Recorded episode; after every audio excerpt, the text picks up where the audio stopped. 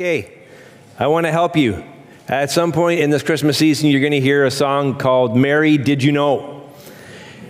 And it's going to ask you a lot of questions in the song, and here's your answers no, yes, yes, no, no, yes, yes, yes, yes. Okay? So you can tuck that in your heart. Mary, did you know that your baby? So the answers to this, the, the skill testing carol are no, she didn't, yes, she did, yes, she did, no, she didn't, no, she didn't, yes, yes, yes, and yes. So now you know what Mary did and did not know. That's good. With that out of the way, let's start with something that we all know. How many of you in your life have ever had an appointment? Can I see your hands, please? Still, some of you are like, nope, never. Okay, great, good, fine, great. I don't even know how you're breathing, but good. Well, an appointment is an agreement between usually people or two people to meet at a selected date and for a specific reason. Hey, I want to meet you with coffee. We're going to go here and we're going to meet at this time. It's an appointment. And so the alternate of an appointment is called a disappointment. And a disappointment is when agreements or expectations, and when it comes to expectations, sometimes our expectations are spoken and sometimes they're unspoken. And so we can experience a disappointment or disappointments when agreements or expectations aren't met. And some disappointments are profoundly sizable. Having the opportunity to preach in the first service and stand at the door at the second service, I was overwhelmed by the amount of stories of sizable disappointments. But others are really, really small. They're, they're fleeting. And I'll give you one for an example. This week, I said to Lori on Wednesday, and don't worry, she's in Cornwall, she'll never hear this. I, I said to her, though, hey, it's our day off on Friday together. Let's do something fun. And she said, I would love to. Expectation rises. I said, why don't we go skiing? And she said, I have a better idea. And I said, I am all heart and I am all ears. Tell me your better idea. And then she said, Why don't we paint the basement down? Like, why don't we?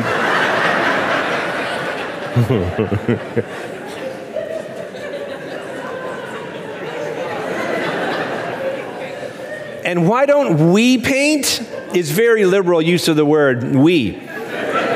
Sort of like if I'm like, why don't we do Christmas dinner? It's a very liberal use of the word we that I do nothing in. She cooks, I clean. Not because it's gender, but because we want everyone to be alive in the house. That's why we do it, okay? Some of your houses may be different. I don't care about your house. I'm just saying how it works in mine. I clean, she cooks. All I want you to know is on Friday, with every single paint roll, I was working through a disappointment. Some disappointments are really small, like that. It's trivial, it's meaningless. Mm, and there are others that are life defining. The joy of the Lord is our strength. And everyone said, Amen. But disappointment is the hole in our bucket. If joy is what God is pouring in, then disappointment is the hole from which it evaporates. And when we're let down or when we're let down, when we're disappointed, most of us feel similar things, but we don't all process it the same way. And what we do with disappointment, not that we experience it, is a real difference maker. For some, disappointment, particularly with God, leads to disillusionment, but for other people, identical disappointments lead to a deeper or a greater delight in God. And it's quite interesting. The heart of Christmas, I want to remind you, is not a message of do better. It is a message of what Christ alone has done. It is a rescue mission. It is God from the outside doing something for humanity that humanity on the inside could not do for itself. It is what Christ has done. However, it is also because Jesus did, we too can become something we are not or we are not yet. And accepting God's invitation, I want you to know and hear me with both ears and your whole heart. In disappointments that I do not trivialize or minimize, in disappointments, there is an invitation found for you to trust God at a deeper level. I'm not saying he orchestrated or created the circumstance. What I am saying is, in the midst of it, there's an invitation in it. And so, the question we want to address today is can disappointment actually be a divine appointment, a place for you to meet God that you didn't set on your calendar, but somehow was on His, that when you meet there, God can do a deeper work. Mary and Joseph, they have an appointment to become husband and wife. And soon an angel with a multitude of others will sing, Glory to God in the highest, and on earth peace among who, those in whom or with whom he is pleased. But before the angel can sing to shepherds in a field, Joseph is going to experience profound disappointment. The meeting place for what he thought his life was going to be is going to be tremendously disrupted. In the origin story of Christmas, marriage was a stepped process. For those of you who understand Judaism, you understand this well. For those of you who don't and maybe only get our culture, then it may be helpful to understand that it was a stepped process. That betrothal was not the same thing as marriage ceremony. That step one, if you will, was betrothal, where the parents of a young man would choose a young woman to be engaged to their son. And it involved an appointment where official arrangements and agreements and a legally binding contract were signed that would be only broken by divorce. And so, while on the betrothal stage, the couple was referred to as husband and wife, but sexual relations were forbidden. Under Mosaic law, sexual unfaithfulness was considered, as it is today, adultery, where the penalty was death by stoning. The next step in Jewish understanding was then ceremony, consummation, and then celebration or the wedding feast. And Joseph and Mary are in between steps. They are betrothed, but not celebration, consummation, and, ce- uh, celebrate, and marriage. celebration, sorry. And so the scripture says in Matthew chapter 1, verses 18 and 19 Now the birth of Jesus Christ took place in this way. When his mother Mary had been betrothed, everyone just whisper betrothed so you understand within now the culture that what they're saying, betrothed to Joseph before they came together. Now, for us, that may sound different, but within a Jewish culture, this is completely normal as it should have been. Before they came together, she was found to be with child from the Holy Spirit. And her husband, Joseph, there's not much said about Joseph in the scriptures. So, the little that is said, we're going to pull out for us today. Last week we did, looked at Zechariah's life and Elizabeth and a little bit on Mary. Here's Joseph. And it says her husband Joseph, and there's only four words here. And it says this being a just man. Being a just man. He's unwilling to put her to shame, but he resolves to divorce her quietly. He is betrothed he can extricate himself from the situation through divorce. He is a just man. He does not want to put her to shame. She is with child. He does want to divorce her, though. He is disappointed in what is because it doesn't match the expectation of what he dreamed this would be. He's disappointed. And yet, God is at work in the midst of it. I want you to contrast Joseph's response to today's cultural response. Today, in our culture, as a way to extract justice, we openly shame. Yet Joseph says that as he is a just man, so he wants what is good, right, and fair and true, but he's unwilling to put Mary to public shame. Before this moment, here's what I want you to know. Before we read five little words in Scripture, Joseph was a just man. Before we read these words, here's all I want you to know that God was at work developing the character of Joseph's life to sustain the disappointment that was to come. Joseph didn't know it, but God did. I want you to know that God knows the totality of your life from your conception to your end. And He uses and He moves in circumstances in your life that you're not going to be able to connect the dots looking forward, but when you look back, you can then see where God was and is at work. You can also see where you're at work and where the enemy's at work, sure. But if you have eyes to see, you can see where God is at work. Why do I highlight that? Some of you know not the same, not the same purpose of Joseph. This is singular in Scripture. But some of you are being prepared for a purpose in the future that God is asking you to say no to things in this season that everyone around you is saying yes to. It is because of what is coming, not just because of what is. Years before this moment, Joseph is not a sinless man, he's a just man, though. He's a man of character. He is one that God could look in the course of human history and find a couple in Mary and in Joseph who could sustain the disappointment of what was going to come. If Joseph was not a just man, if he was not a man of character, then the moment, the second he found out Mary was with the child, he could have taken her and brought her in front of the Pharisees. But he's a just man. God needed a just man. Pause. Not just a man. What does God need in Canada today? He needs a just people, not just a people. Not just I show up. It's good that you show up and it's good that I show up, but it's more important that you let God grow you up where it is that He is at work in your life so that when you show up and I show up, we can make a Jesus sized difference and not a continued mess. Here's Joseph.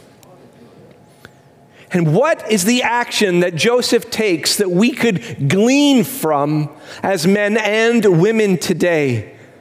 It is this in the midst of his consternation, of his confusion, and his disappointment, in the midst of what the appointment was Joseph and Mary betrothed, celebration, this is what I see. And in his disappointment, this is all he does that I think is remarkably powerful. In his disappointment, he leaves just enough room for God to speak in your disappointment, you don't just need other people's opinions. You don't just need a this or a that. You need God to speak to your circumstance and your situation on a profound level.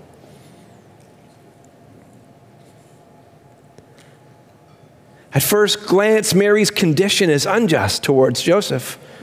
He desires to divorce her quietly. In his disappointment, make no mistake, he wants to distance himself from her, but because he is a man of character, in his distancing herself, he wants to distance himself from her, but what he does not want to do is to destroy her.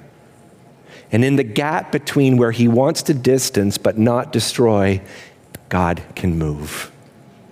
How many of you have, have things when you look at in the world that just break your heart? In the gap between what you see and your desire to destroy, leave room for God to move. God knew Joseph's character could sustain temporary disappointment. In fact, it was this disappointment where God actually set up a deeper divine appointment. Fleming Rutledge, one of my favorite authors, says this that Advent says no to sentimentalized Christmas cheer. Instead, it invites us to name our sorrows, to lament our unfulfilled longings, and to pay attention to the pain of waiting in the wilderness, all with quiet hope. And she ends by saying this Advent or the Christmas season, it always begins in the dark. Did you know that your neighbors and neighborhood that may be filled with people who are agnostic, atheist, of different religions, we all often engage in a very similar tradition that is prophetic in this season.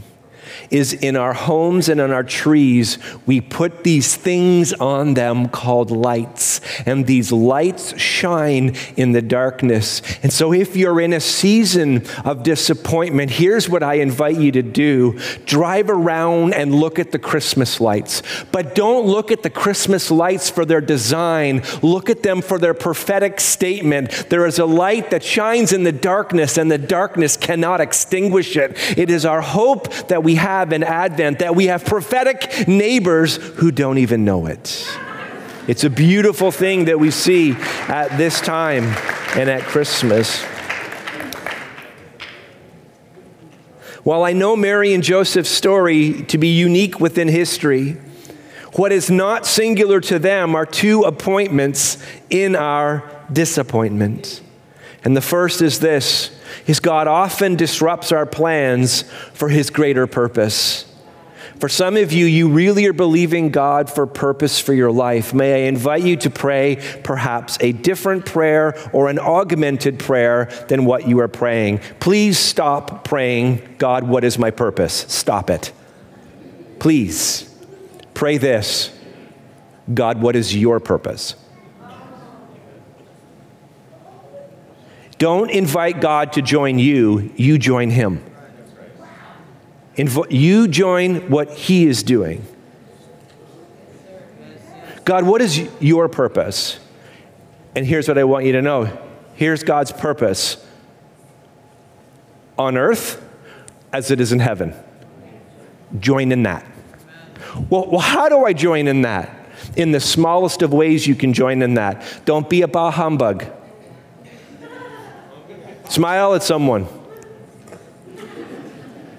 When Andre forgave his mom after 20 years, which is a capital D disappointment, can I say this?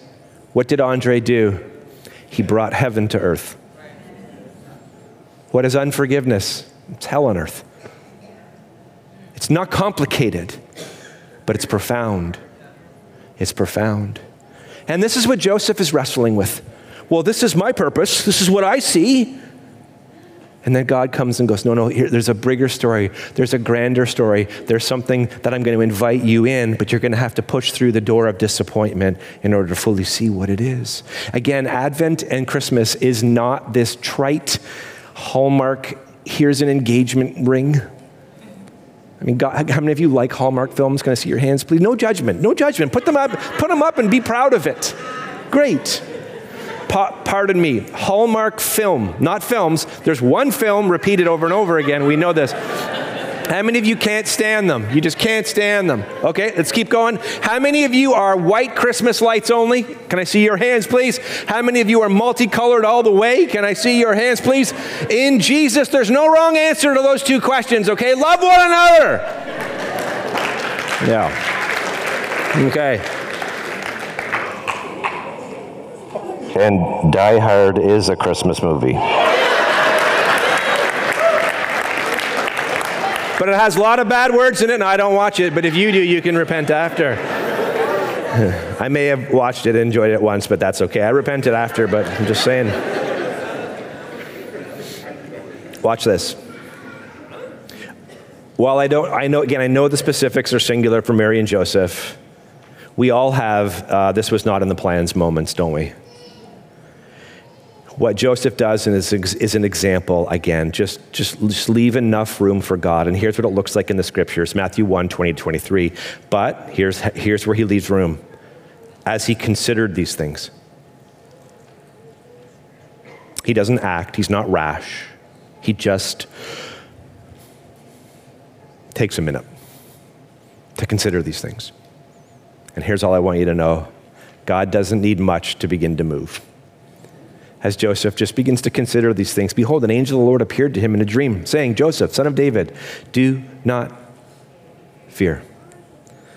Do not fear to take Mary as your wife, for that which is conceived in her is from the Holy Spirit. She'll bear you a son, and you will call his name Jesus, for he will save his people from their sins.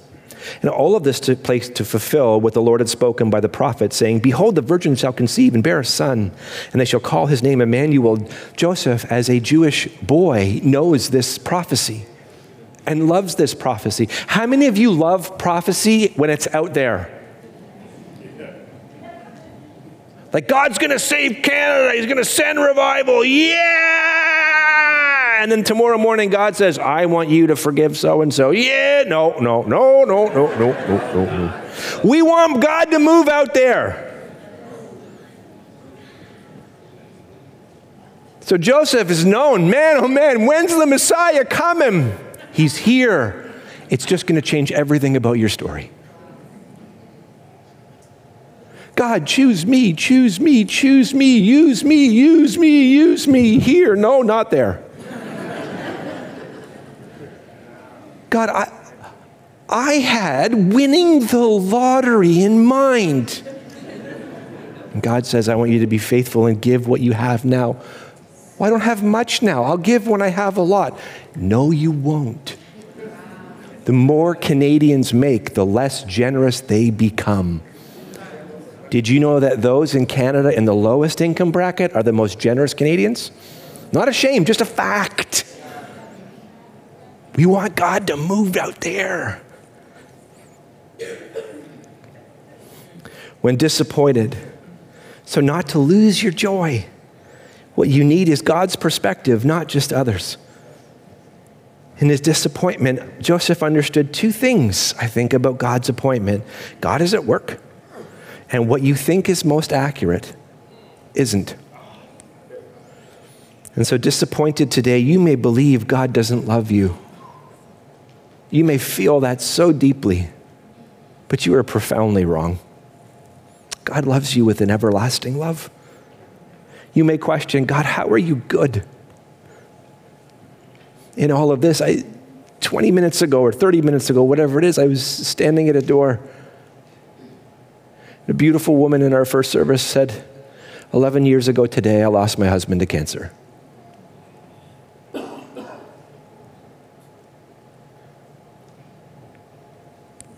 And my life has been tiny miracles of seeing God's goodness.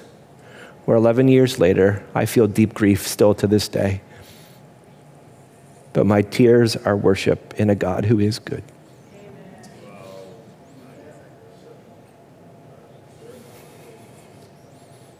Not my story, hers.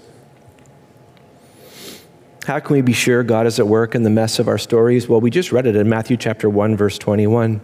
I once heard another pastor answer that question this way. Because you are the purpose, that's why. How can I be sure that God is at work?